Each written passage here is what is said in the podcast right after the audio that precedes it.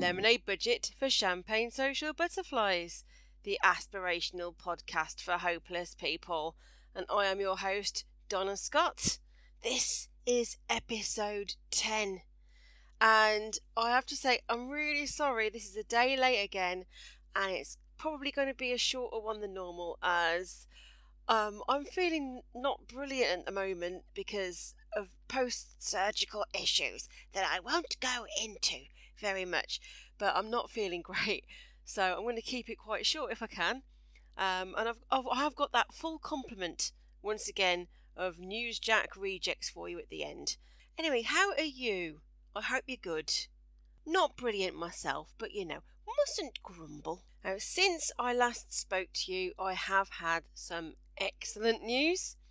So you'll recall that a couple of weeks ago, I talked about an audition I did at Castle Ashby for the BBC Northampton at their Northamptonshire Day. And I mentioned in the last episode that Neil hadn't got through and other people we knew hadn't got through. But I did get through. I am down to the final 10 of BBC New Voices, and the next stage is I'm going to be on the Helen Blaby show on Monday the 28th of October. So tune in to BBC Northampton and listen to me talking to her. Now I'm going to tell her what a brilliant person I am. Please give me my own show on the BBC. Thank you very much. I have to say that I'm really excited, a little bit nervous, but I'm excited nonetheless. And that comes after my weekend away in BristolCon as well. So I will be going to Bristol, attending BristolCon with all my friends and having a lovely time there, and then trying not to get too carried away with all the fun and entertainment so I can keep myself good for Monday and this exciting next stage of the competition. I wonder who my rivals are. And what I can tell you is that I've pretty much elected to go first in the competition as well. It is a bit weird, isn't it? But I'm just wanted to get it done. I was really excited to get in there and I wanted to choose a good date. So I went, yeah, please, Monday. Thank you very much. And the woman who rang me said, oh, you're going first then. I hadn't thought of it like that. But I think that's doing comedy. When you first start and you go to a lot of open mic nights and new material nights, then you have this kind of like fear of going on first because the first person has to essentially warm the room up. And when you're very, very new, you think, oh, my ability to do that is going to be kind of limited. So you like to go on at least second. No one likes going first at those things to begin with. But even though it's kind of like still a little bit daunting, I jump at it now. I do that. I'm not scared anymore if I'm doing a new material night. Although a lot of the time they tend to keep me back, sort of like the treat at the end. That's nice, isn't it? I'm no longer in the sweet spot in the middle. Sometimes, you know, you can go to these things, they assume, don't they? They say, oh, she's a female comedian. Let's give her the sweet spot in the middle because she might be a bit rubbish, but no, they know me now, so it's like, yeah, you can go at the end. Closing a small room, ha ha ha. Not had very many gigs since I last spoke to you. I've had one, and that was an open mic night, and I didn't go at the end. I went at the end of a section rather than the end of the evening. It was the first night at this place, but it's fairly local to me, and it's really useful to go and do new material nights if you've got new material, so that you can see what works, what flies for the big gigs when you get actually paid to do your stuff. Yeah, I went to Leighton Buzzard and it was quite a rough and ready kind of gig, but the majority of the audience were well up for a good night of comedy, and they listened and they laughed, which is cool. And I didn't do everything I got set out to do, but I did most of it, and I could see what was going to work roughly and what wasn't, and I think I need a couple more gigs with that new material so that it really will bed in. But you know, I'm really happy with it. That's good. And of course I've been writing quite a lot because I've got this BBC stuff still ongoing. It's the last week of Newsjack for submissions, so you'll have this lot of rejects that I'm going to read at the end. I'm really surprised I didn't get anything on last week. I mean, the week before, I knew I was pants, but this week is better, a little bit. Yeah, a few of us on my online writing community did notice that a couple of zombie deer jokes got onto the last episode of Newsjack. So it seemed a bit strange that, you know, whoever was putting the script together hadn't noticed maybe that they got two jokes that are very similar on the programme. Or, you know, they just love both those jokes so much, they said we must have that zombie deer joke, and then there were two of them and they couldn't pick. It's been really useful, I think, having a go at this thing and trying to write the deadline. And last week I really struggled with it. And this week, because I've been busy, I've had to really sort of think about my method of writing jokes so that I can do it quickly and come up with really good sort of like endings for things. I mean, you'll see next week how it's gone. I'll either have got on the show and I'll have stuff to tell you about, or I won't have got on the show and I'll have some more rejects to share with you. When I say that I've got stuff rejected from Newsjack, it's like not a badge of shame or anything, because very few things actually do get on from the submissions they receive. They tend to get about 400 submissions a week for the one-liners, I think. There's some stats on the website anyway that says how many they get. It's quite a lot. And most of the jokes actually get written by the writer's room, because they have an extra day or so to get the material ready for the show. They can write up to the Wednesday, whereas if you're submitting as Joe Public, which anybody can do, you've only got until Monday at midday for sketches and Tuesday at midday for one-liners. So it's not a lot of time, considering it goes out on Thursday. And I think if you listen to the show, you can tell as well just how much is written to go into sort of like the monologues. Joe Public does not get to write the monologues. They only get to write the intros to the sketches, and to the one-liners. But yeah, that feeling of dread that you get a little bit when you are trying to circle round a topic, thinking, I have a feel of a joke. There is a joke buried here somewhere. And then you're searching for the right order of words. And sometimes that comes to you after you've pressed send as well, which is very useful. But that it does make you fret a little bit and worry about hitting it right. But this week, when I was writing, I was thinking, I was really actually feeling quite smug with myself for some of the things I was coming up with, and really enjoying the writing. And, you know, having known a lot of writers, there's a few people will say, oh yeah, I really enjoy the writing process. They are rare indeed. They are weirdos. There's very few people who actually, I think, would enjoy the writing process. A lot of people probably will enjoy having written. You know, when you sat there at your laptop for a few hours and then just churned out the words, and sometimes you can get into it and it's all coming really easily, and then sometimes it's like, I'm writing with treacle fingers and all the feathers are sticking to me. Really awful and hard, and then you go, oh, that's 1,000 words, and then you read it back and you go, I'm good, and then you read it back the next day and go, that's all gotta go. Writing is hard. Having written is lovely, but the process of writing can be awful. But I've really enjoyed writing this week, so it's like the last week I've got into the zone. That's really unfair, isn't it? And also what I'll do for topical jokes is I will be scouring the websites, and my preferred website for that is the BBC, because the news articles are laid out very clearly and summarised quite well, and I don't have to like do a deep delve into understanding what the heck's going on like you sometimes do with some of the broadsheets. But I changed method a little bit in that I thought I'd utilise my commuting time a little bit better. So there's a free newspaper that goes out on the trains and buses called the Metro. And it's rubbish. Yesterday's news tomorrow. But sometimes for the kinds of stories that you want to write silly jokes about, like those little tiny world news articles, they can be quite useful. So they're still good.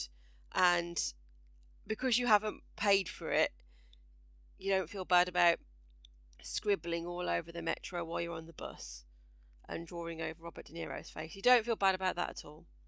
So it can be, that is, I think, a new method that I have just started with. So a couple of other things that I have been up to this week, apart from doing a new material night in Leighton Buzzard, which was very nice. Well, I've actually been going out as a punter to see some gigs as well. So last week I went to see a Comedy Crate night at the Charles Bradlaugh in Northampton, and performing there was John Pearson as MC, and he said, "Oh, you again?" And I was like, "Yeah," because we gigged with him the week before, so we said we were stalking him. Honestly, he's one of the best MCs. He's really, really good. You can see why he wins all the awards and everything at the Midlands Comedy Awards for Best MC. He's good. He's really good at MCing. And on with him was Evelyn Mock. I loved her very earthy humour that she has. So she was good. And then in the middle, there was Alex Farrow, who I've gigged with before. He does really, really cool stuff with ice cream cones. And there was Basil Jam, a flamboyant dresser, who did some technical wizardry as well. And the night was finished with David Trent as well. Here's where I sort of like, I'm never sure if anybody remembers me or anything like that, but David Trent I've known for a while, and he did remember me, in fact, because he addressed me from the stage, he did. I'd not met Basil or Evelyn before, so I wanted to make sure that they were aware that I was a comedian. Being local comics, we know the promoter, and he was looking kind of anxious because the crowd wasn't coming in early in the night, and we said that we would go and sit on the front row. So if you go and sit on the front row as comedians, that's really bad, because you're kind of like going to get talked to, and you don't want to like basically look like a prat if you're going to be performing in front of people in the future. So it's a good idea not to be unknown to the other comedians if you can help it. Anyway, I had a super smashing time. It was a fantastic gig to watch as a punter. I think that Comedy Crate put on some excellent nights in Northampton, so well worth checking out their stuff. And then last night I also went to a gig as a punter, but it was just the local open mic night, and I didn't know most of the comedians on last night, so it's good to see some new people. But I wanted to say that there was one comedian there who had basically done her fifth set, and her name was Katarina Hudson, and I thought it was really well constructed, so look out for her. In fact, there were three people called Hudson on the bill. It was very strange, except it wasn't, if you think that two of them were related. Katarina's husband, Alan Hudson, was also on the bill, though he wasn't there at the start of the night, and he came in from another gig because he's a professional magician. He had a gig elsewhere, so he came in at the end of the night. And I'm not sitting at the front, I'm sitting in the middle, but I'm in his eye line, and he hasn't met me, so he asks me to volunteer to go on the stage, and I'm so embarrassed. You know, last week I mentioned about that comedy competition where there was a magician, and I went on and had to volunteer because there was no audience. And these guys from a radio station reckoned I had ruined this guy's night. And I was like, well, I hadn't, because I just don't know what I was asked. But my God, it was deja vu. You know, I've not been feeling great for a few days. And I had foolishly not worn my soft trousers. I'd worn some combat trousers to the gig last night. And they were just not comfortable. And they were just digging into me all around my scar, and everything else was just feeling awful down there. So he asks me to the stage, and I oblige, and he's doing card tricks, and then I have to wrap him in cling film, and then he's got like this button on the floor that he asks me to push. I can't bend down. I couldn't bend down, could I? So embarrassing. And I thought, there's only two things that could have possibly happened if I had bent down. One, my trousers would have come down because the button on them was a little bit kind of dodge. Or two, I would have put extra pressure on my bladder and just exploded. I'm such an old lady now. Have I got a watch going on stage like I'm flipping Fergie from the Black Eyed Peas or something? So I basically started to do a small curtsy towards this button, and then I had to stop. And I was like, I can't do it. I can't bend. I can't bend. So some lad from the front row came and helped. Blimmin' heck. Do you know what? I was so embarrassed. I'd stayed sober the entire night as well, because it's important for me to be sober as much as I can these days because of the issues that I've got. And I didn't want to be sober anymore. When the gig finished, I went downstairs and the bar was still open. So Neil was like, what do you want to drink? And I was like, wine. So I had some wine. And you know what? It tasted good. Lovely glass of Malbec. And the second one tasted nice as well. And then today I feel awful. I feel even worse because wine does not agree with me now. I should not drink. So, firm promise to you, universe, I will not drink again until at least BristolCon. But I probably won't drink there either. I just can't do it. I'm being let down by my ageing bod. But yeah, still a lovely night. A lovely, lovely night. And I had a good chat with Ben Briggs as well. It's actually made me feel very positive about my comedy. Not because I was comparing myself with other people. No, I wasn't. It's just that just being around the environment and talking about it and then absorbing the culture and then chatting about all things comedy with comedians afterwards is lovely. It is. You might not believe it. I know, I'm very strange. I've enjoyed writing and I've had lovely industry chats. That's not the only thing I've been up to. We've also been down to Reading this weekend as I had a reunion with my university friends. I hadn't seen this bunch of people for 5 years. There were two people who I have seen from university in the interim, but they were unable to come to the reunion yesterday. So there was just a few of us and we all went into Reading for a Thai meal and a very, very small tour of some of the pubs before we all got back on the bus and went to our friend's house and just spent the weekend there, and it was just lovely. And Reading is a town, that is for sure, and this is a certain kind of town. This has got all of the things you want in a town. It's got the pubs, it's got the clubs, it's got the food, it's got the shops, it's got the bus service. But Berkshire, the surrounding countryside, my God, I was blown away. It's really beautiful. Reading is like one of those towns you hear about in The Office, isn't it? It's like the rival to Slough. So you think of it as grim and really dull. But the surrounding countryside is amazing. It's got everything you want in a landscape. It's got the rolling hills, it's got the woods, so many woods. It's got the lakes and rivers and canals. It's just beautiful. Hasn't got a cathedral, mind. I like a town with a cathedral, like a city. I mean, it's got a minster, but that's not the same thing, is it? Unless it's York Minster, because that's really nice. Not much else to say about my week, apart from we have been to see The Joker. I just wanted to tell you about the experience of going to see The Joker at the cinema. Now, we were very lucky last week because our friend gave us some tickets to go and see this film, but it's still quite early in the release, so it's very popular, and the cinema was pretty full. And the problem when you go and see a film when the cinema is pretty full is, I don't want to seem like a snob here, but I really am, you're going to be surrounded by the comically illiterate.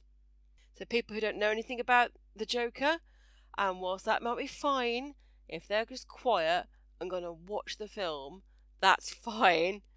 But if you're in a full cinema, then you're going to get people talking over the trailers, even though they're good trailers. for other things like Suicide Squad that you want to see or have something vaguely to do with what you're going to watch, and they're just going blah, blah, blah, blah, blah over it. And I was like, shh, shh, shh. I hate that.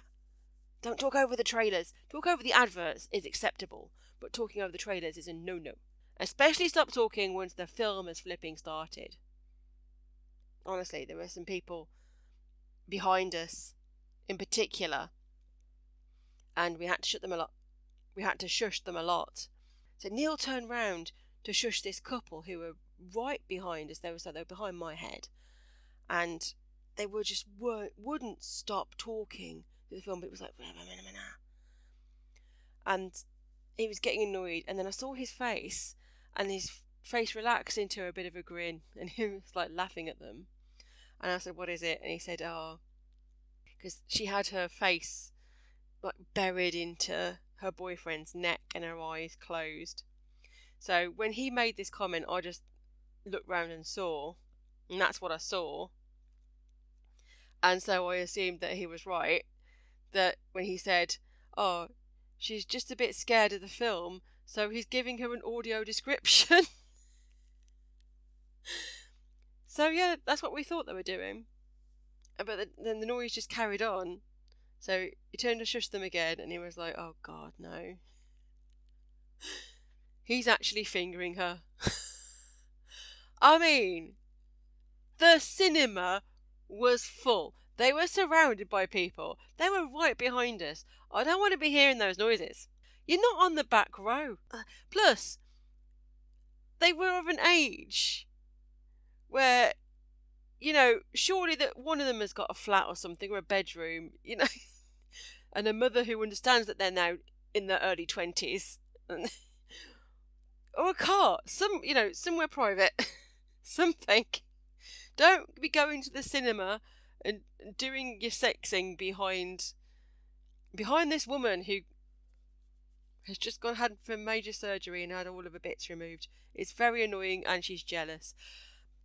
I don't know what it is about me, but I always seem to have people have sex sitting next to me and me not being aware of it. That happened when I went to the beer garden in the King Billy once, and there was a few of us all sitting on the benches outside in the beer garden, and I've been introduced to pretty much everybody around the table, so I'm making polite conversation with people, and they're all outside there because they were smoking. So these packets of tobacco on the table. And you know that picture of the man who has died, and he has a moustache, and then he has like a big cancerous growth around his neck. So I'm like pointing this out to this couple next to me, going, "Oh, he's probably died because of the bad moustache," because it's a really bad moustache as well as an awful cancerous growth around his neck. And they were just grunting at me. And then somebody came around up to me and just laid their hand on my arm and went, "You might want to move, as they are having sex." I hadn't even noticed. I mean, good grief. People, will you just stop having sex next to me? I don't like it. Don't like it. Anyway, that's probably enough waffling from me for this week.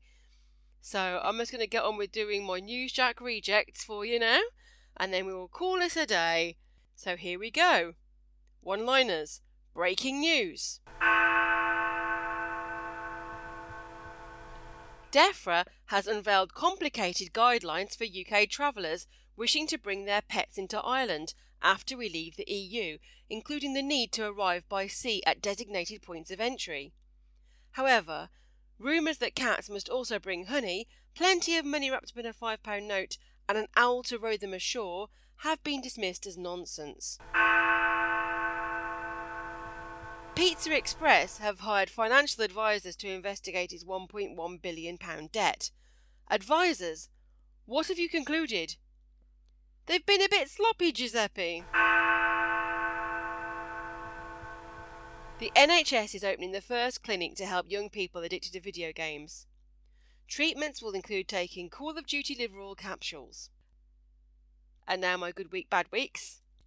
It's been a good week for Extinction Rebellion, who have encouraged thousands to attend climate emergency protests, causing Boris Johnson to label them uncooperative crusties.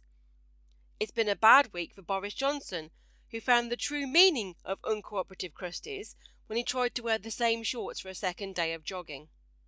It's been a good week for a police officer who won a tribunal against the force who fired him for not shaving his beard.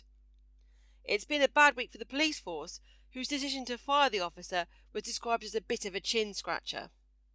It's been a good week for Alison Felix, who has beaten Usain Bolt's gold medal record in Doha only 10 months after giving birth. It's been a bad week for Usain Bolt, who also probably treats parenthood as a race, according to his catchphrase, "I always come first." Okay, so, reading these back, I like my Pizza Express joke. I think the NHS one's a bit convoluted. There are some good ones on there that I've heard. Well, on the news quiz, they did the thing about it being a 12-step programme, that if you fail, you have to go back to the beginning, which I thought was a good way of doing that one. And then the owl and the pussycat one would be good if it was shorter. And then I think I have gone a bit obscure with number 3 of my Good Week, Bad Weeks. Number 2, I think, is quite Newsjacky. And I like my Boris Johnson one. So that's what I think of those. Brevity. That's what you need. Try and keep your jokes as short as possible. And now time for my sketch.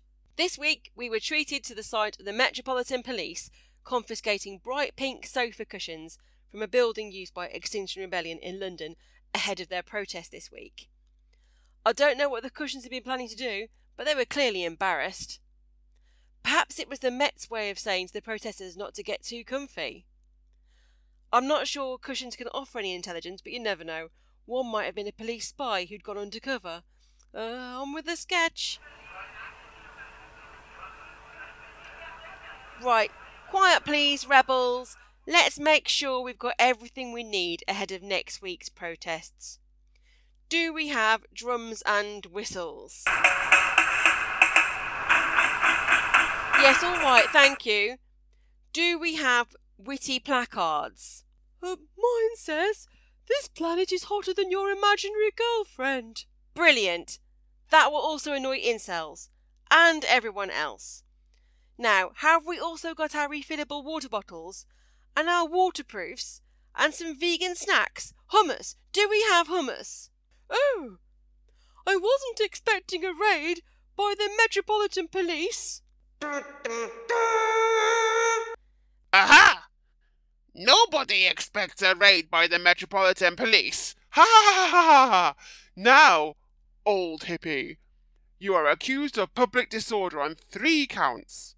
Disorder by thought, disorder by word, disorder by deed, and disorder by action. 4 counts. Do you confess? I don't understand what we're accused of. Ha ha ha! Then we shall make you understand. PC Biggles, fetch the cushions. Dun, dun, dun. Old hippie, I'm giving you one last chance. Confess the ancient sin of wearing too much patchouli. Reject the works of George Monbiot in The Guardian. 2 last chances, and you shall be free. 3 last chances, the nature of which may harm your defence if you do not mention when questioned something which you later rely on in court. I don't understand what you're on about. Ha! If that's the way you want it. PC Biggles, you know what to do with the cushions. Why are you taking our cushions and throwing them outside on the pavement? I think you'll find those cushions just accidentally fell down the steps of their own accord. Now, confess! To what?